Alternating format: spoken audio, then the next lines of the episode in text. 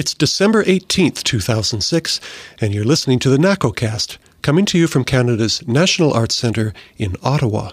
My name is Christopher Millard.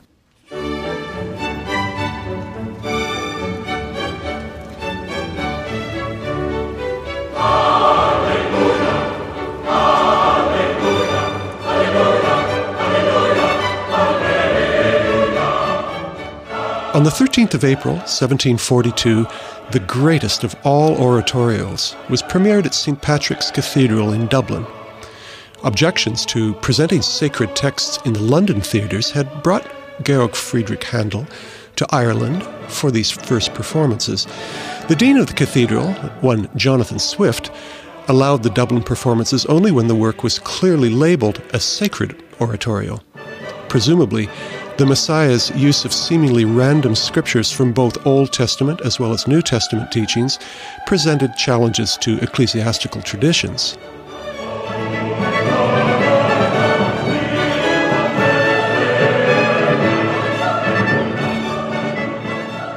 I've played two or three performances of the Messiah every year for the past 31 years.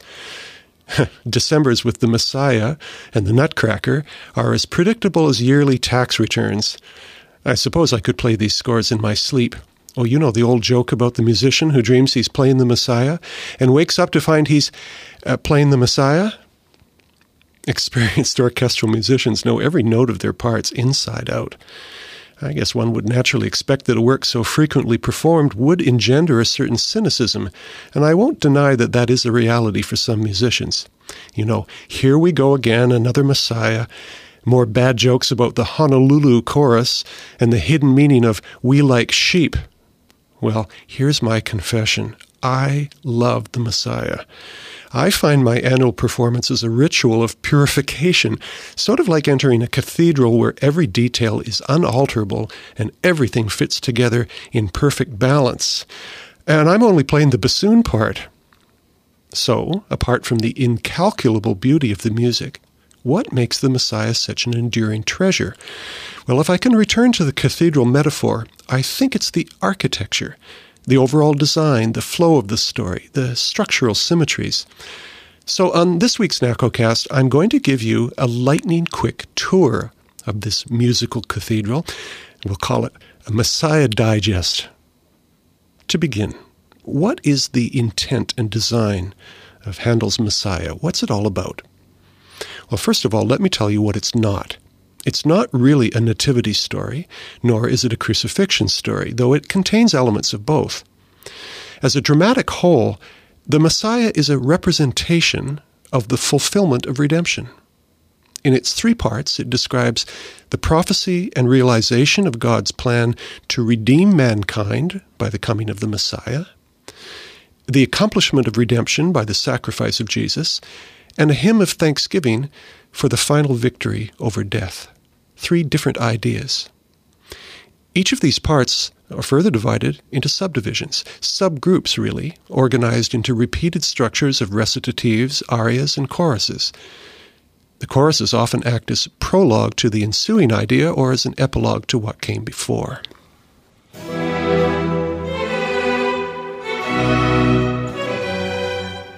The overture in E minor begins gravely, and even a virile allegro does not alter the rather dark impression. And that's the point. It represents mankind's spiritual darkness. But the light of God illuminates this landscape with a surprising shift to E major and the tenor's words, Comfort ye.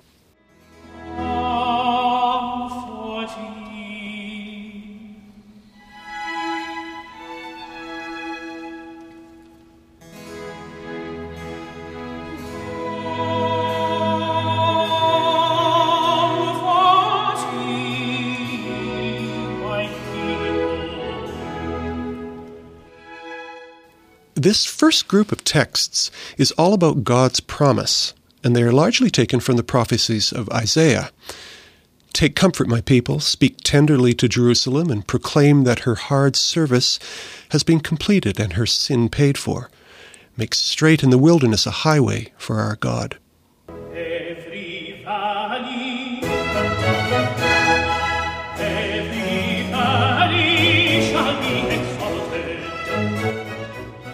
Every valley shall be raised up, every mountain and hill made low. The rough ground shall become level, and the rugged places a plain.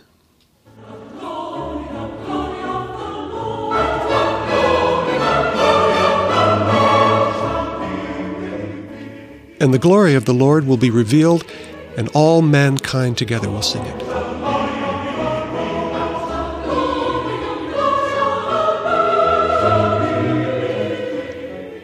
All in all, this opening group offers a cheerful message about God's promise. But next, a striking mood change.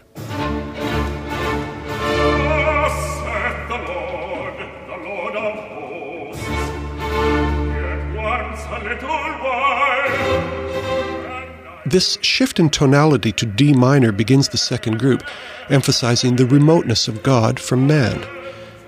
The coming of the Lord will shake the earth, his arrival like the refiner's fire. And then the alto soloist asks meekly, Who shall stand when the Lord appears?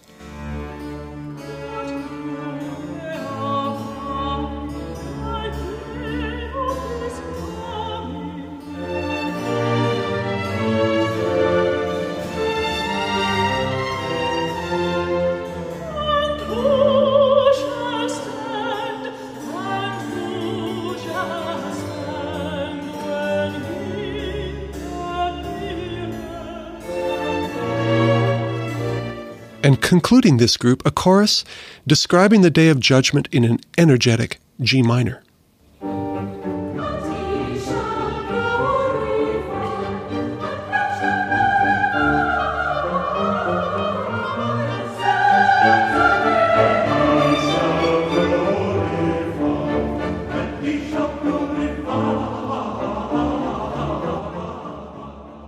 The fear of the power of God now yields to joy for God's promise is materializing. First, in the prophecy of the virgin birth,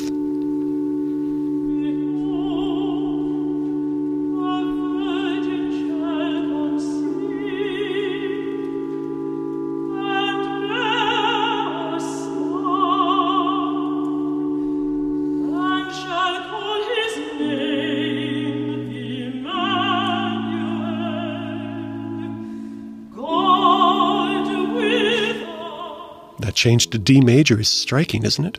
It creates a mood of optimism that continues in a very lyrical alto aria.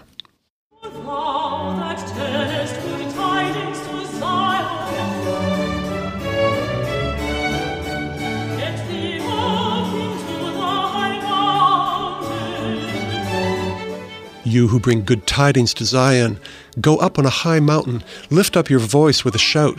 Do not be afraid. Say to the towns of Judah, Here is your God.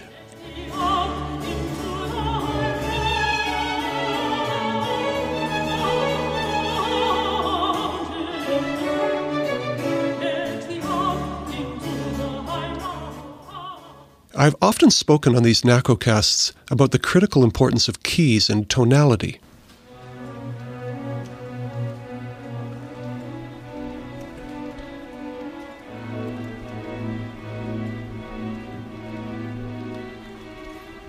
Here, a return to B minor is so effective in reminding us of the impotence of mankind that without the Messiah, darkness shall cover the earth, and thick darkness is over the people. But the Lord rises upon you, and his glory appears over you.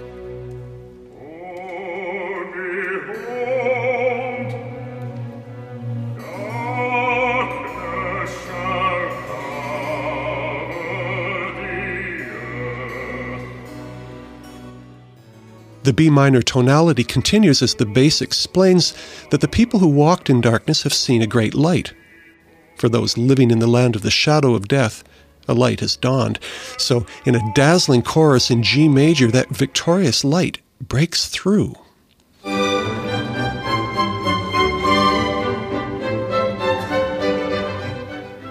For unto us a child is born, to us a son is given and the government will be on his shoulders. And he'll be called Wonderful, Counselor, Mighty God, Everlasting Father, Prince of Peace.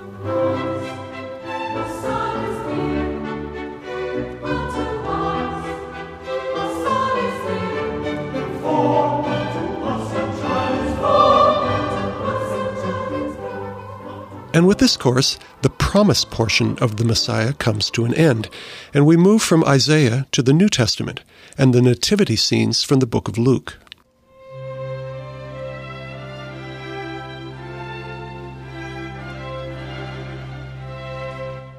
The transition is accomplished with a striking little pastoral symphony in C major, which Handel called the Pifa. The inspiration for this would have come from Handel's youth in Italy, when he would have heard the wandering musicians from the Calabrian hills, the Pifferari, who would wander into Rome as Christmas approached, honoring the Madonna with their music making.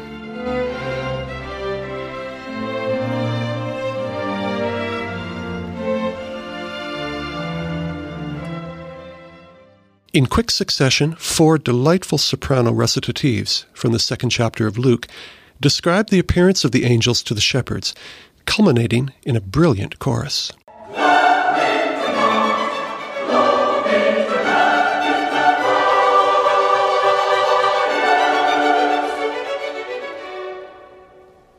As for the Nativity, Handel gives us no more. Nothing of the wanderings of the shepherds to Bethlehem, the adoration, or the flight to Egypt. Rather, in accordance with the basic structure of this oratorio, we hear only the briefest announcement of the coming of the Messiah.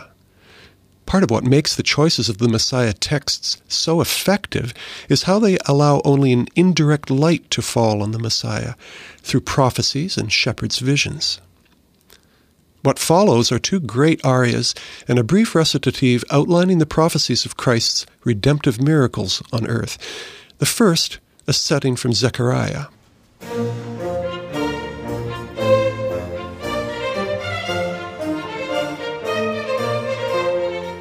Rejoice greatly, O daughter of Zion. Behold, your king comes to you, righteous and having salvation. He will proclaim peace to the nations.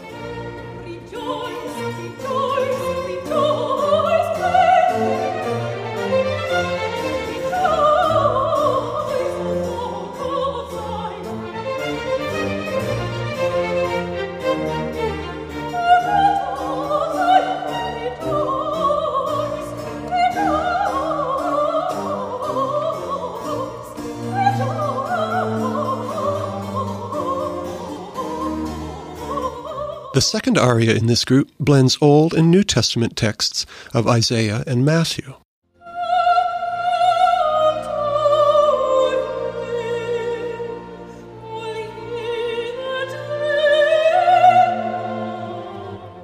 He shall feed his flock like a shepherd. Come to me, all you who are weary and burdened.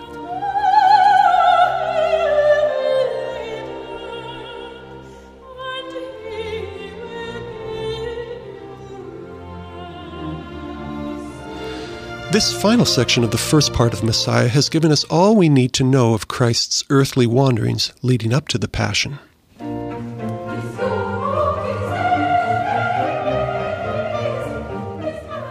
It ends with a chorus of inconceivable lightness and optimism. His yoke is easy, his burden light.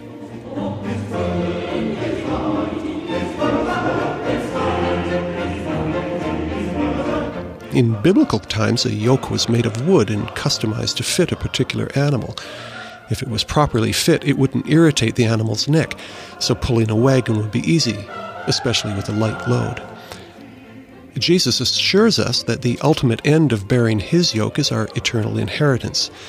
And Handel's orchestration paints the picture so beautifully. It's a miracle of transparency and ease.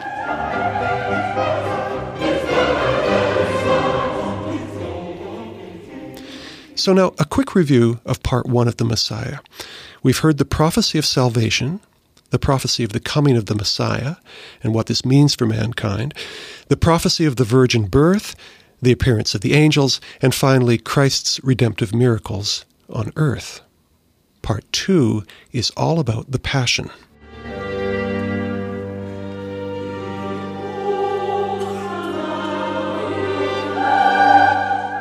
From the book of John Behold the Lamb of God that taketh away the sin of the world.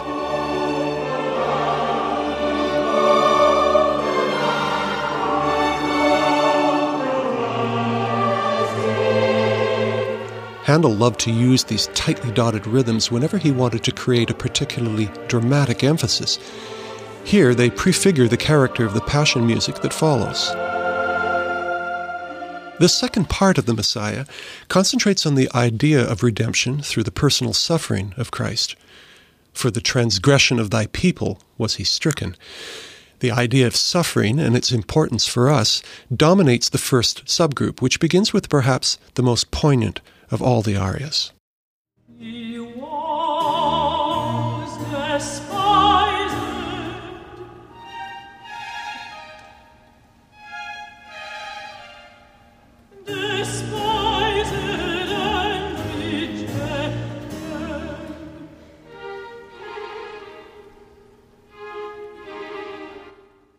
It's a decidedly subjective and personally expressive aria, and in contrast, three successive choruses are now presented, all taken from Isaiah. Surely he hath borne our griefs, with his stripes we are healed, and we like sheep. In these choruses, the community speaks. In the first, two of the Redeemer's acts, and in the third chorus, a picture of mankind wandering aimlessly. Listen here to how Handel captures the uncertainty and the vacillation of man in this spiritual vacuum by continually moving brief sections of the text from one voice group to another.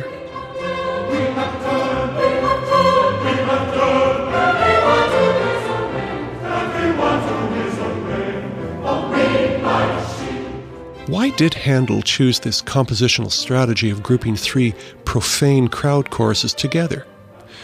I think the explanation is found in the suddenly dark and slow conclusion to this third chorus The Lord hath laid on him the iniquity of us all.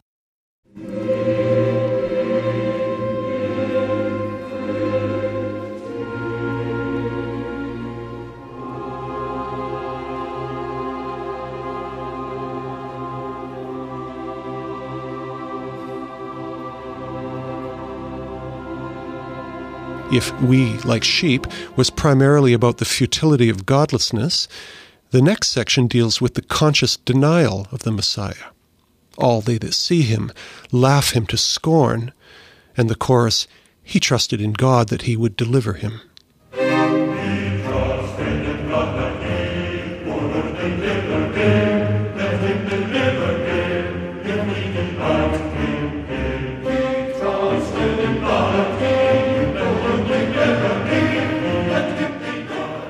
It's a fugue subject in C minor, and what an effect it has, invoking the wrath of the mob with its punchy rhythms and tight counterpoint.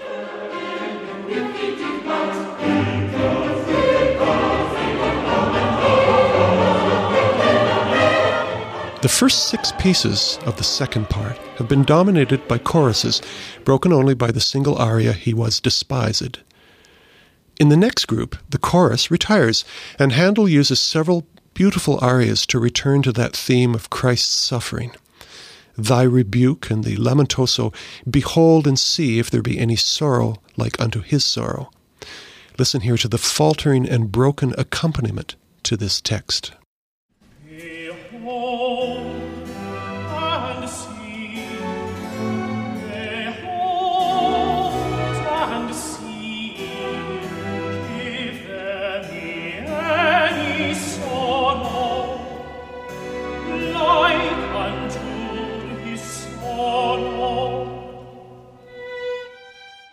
I find it fascinating that the text descriptions of the Passion in this section are all Old rather than New Testament.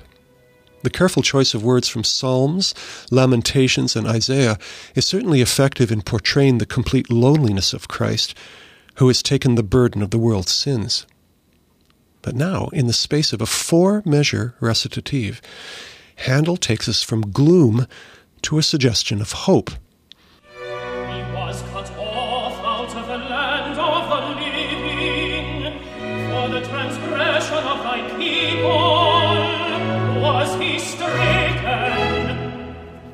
So simple, really. Two measures of B minor, two measures of E major is all it takes. It's a very subtle change in tonality, but it's incredibly effective in preparing for what comes after.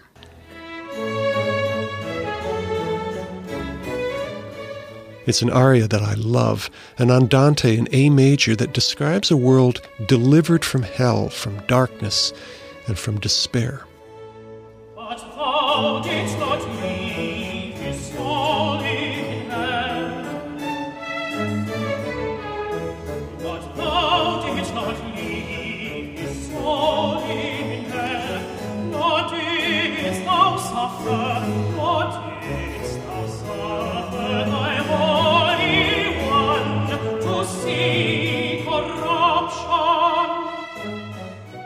This is all about joy and life fulfillment, and this same joy is now acclaimed in a grand chorus of jubilation.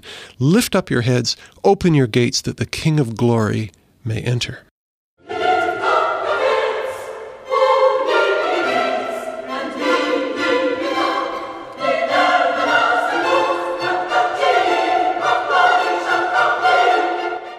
The next section of the Messiah has been subject to numerous cuts and omissions over the years, so let me just summarize what remains of part two.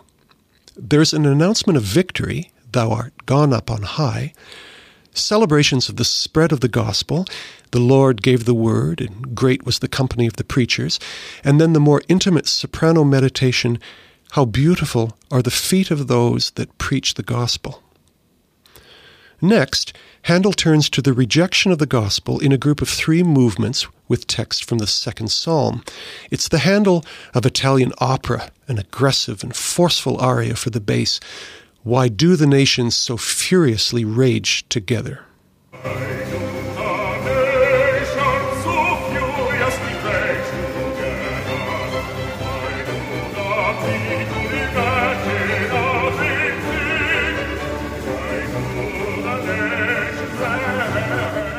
The psalm text continues in the form of another definitive crowd chorus shouting, Let us break their bonds asunder. Here the kings of the earth take a stand against God and his anointed one, breaking the chains of obedience. And this flows into a recitative and aria describing God's angry response to all this defiance. Thou shalt break them with a rod of iron and dash them in pieces like a potter's vessel.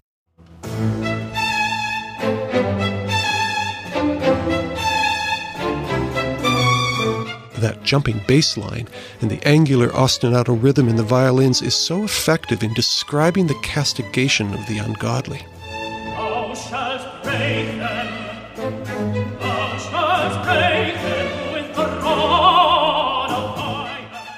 Well, we come now to that great musical icon, the Hallelujah Chorus. Hallelujah, the word comes from the Hebrew verb hallelu, praise, and Yah, meaning Yahweh or God.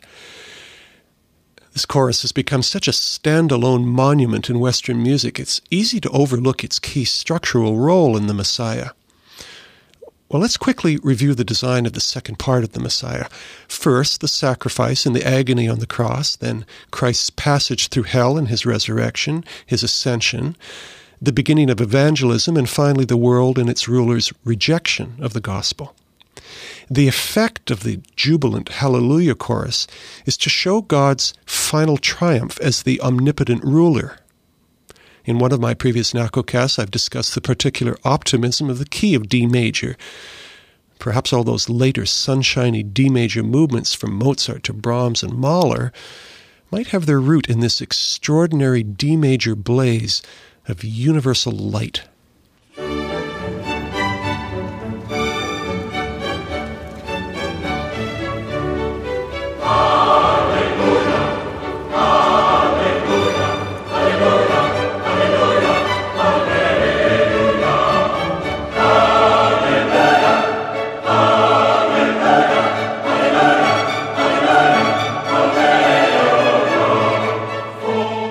The finality of that chorus could almost bring the entire oratorio to an end. But there is more, and it's decidedly different from what came before. The dramatic development of parts 1 and 2 gives way in the third part to an atmosphere of reflection.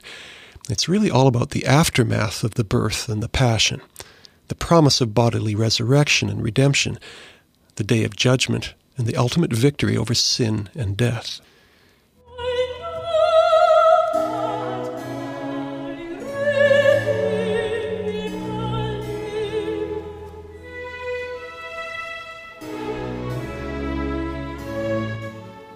This exquisite statement of belief, combining fragments from the Old Testament book of Job with a phrase from the New Testament, has an unusual feature in the orchestration.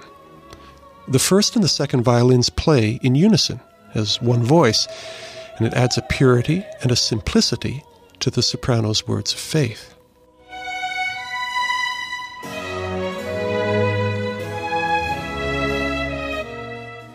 Chorus that follows has two highly contrasting ideas. It opens with a very grave few measures, usually sung by a solo group from within the choir.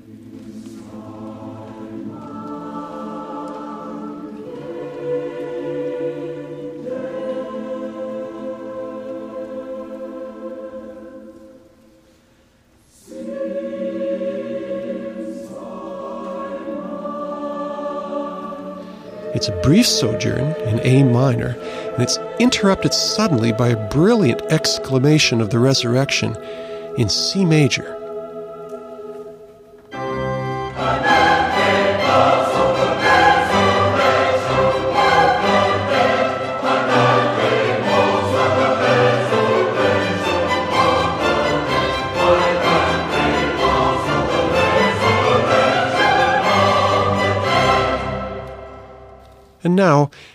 Handel's picture of the day of judgment, as foretold in Corinthians.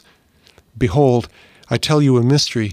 We shall not all sleep, but we shall all be changed in a moment, in the twinkling of an eye, at the last trumpet. The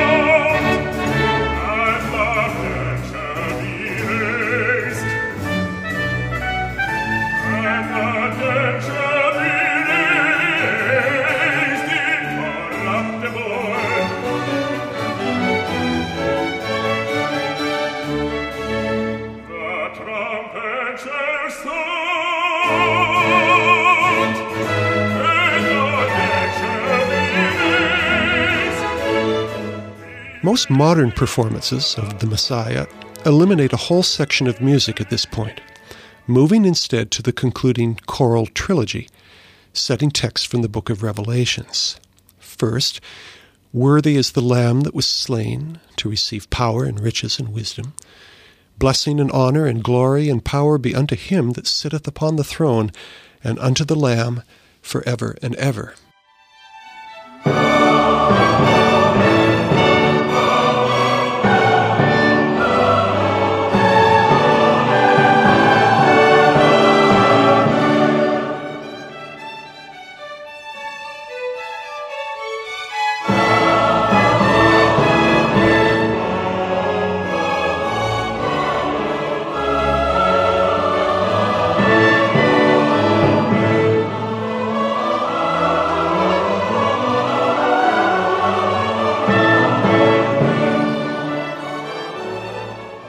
Final choruses draw the Messiah to its conclusion. Christ has achieved victory over death. Sweeping in its scope, this great masterpiece leaves us with a deep sense of spiritual reassurance. It's said that Handel was often found crying during the 24 days he took to write the Messiah, feeling he was being touched by the miraculous. 260 years later, we're still marveling at this work of genius. Well, I hope you've enjoyed this whirlwind tour of the Messiah. It brings to a close our NACOcasts for this year, but I'll be back in early January with another show. I hope you can join me. Send us your comments and questions. You can reach us by sending an email to nacocast at gmail.com, or you can use our toll free telephone number 1 866 850 2787, extension 772. Let me give that to you again 1 866 850 2787, extension 772. Don't forget you can subscribe to this and other NAC podcasts by visiting nac.ca slash podcasts, where you'll find our past episodes, subscription links, and instructions on how to subscribe. You can also easily find us as a free subscription in the podcast section of the iTunes Music Store. Just search on NACOcast. So until next time, this is Christopher Millard saying goodbye from Canada's National Arts Centre.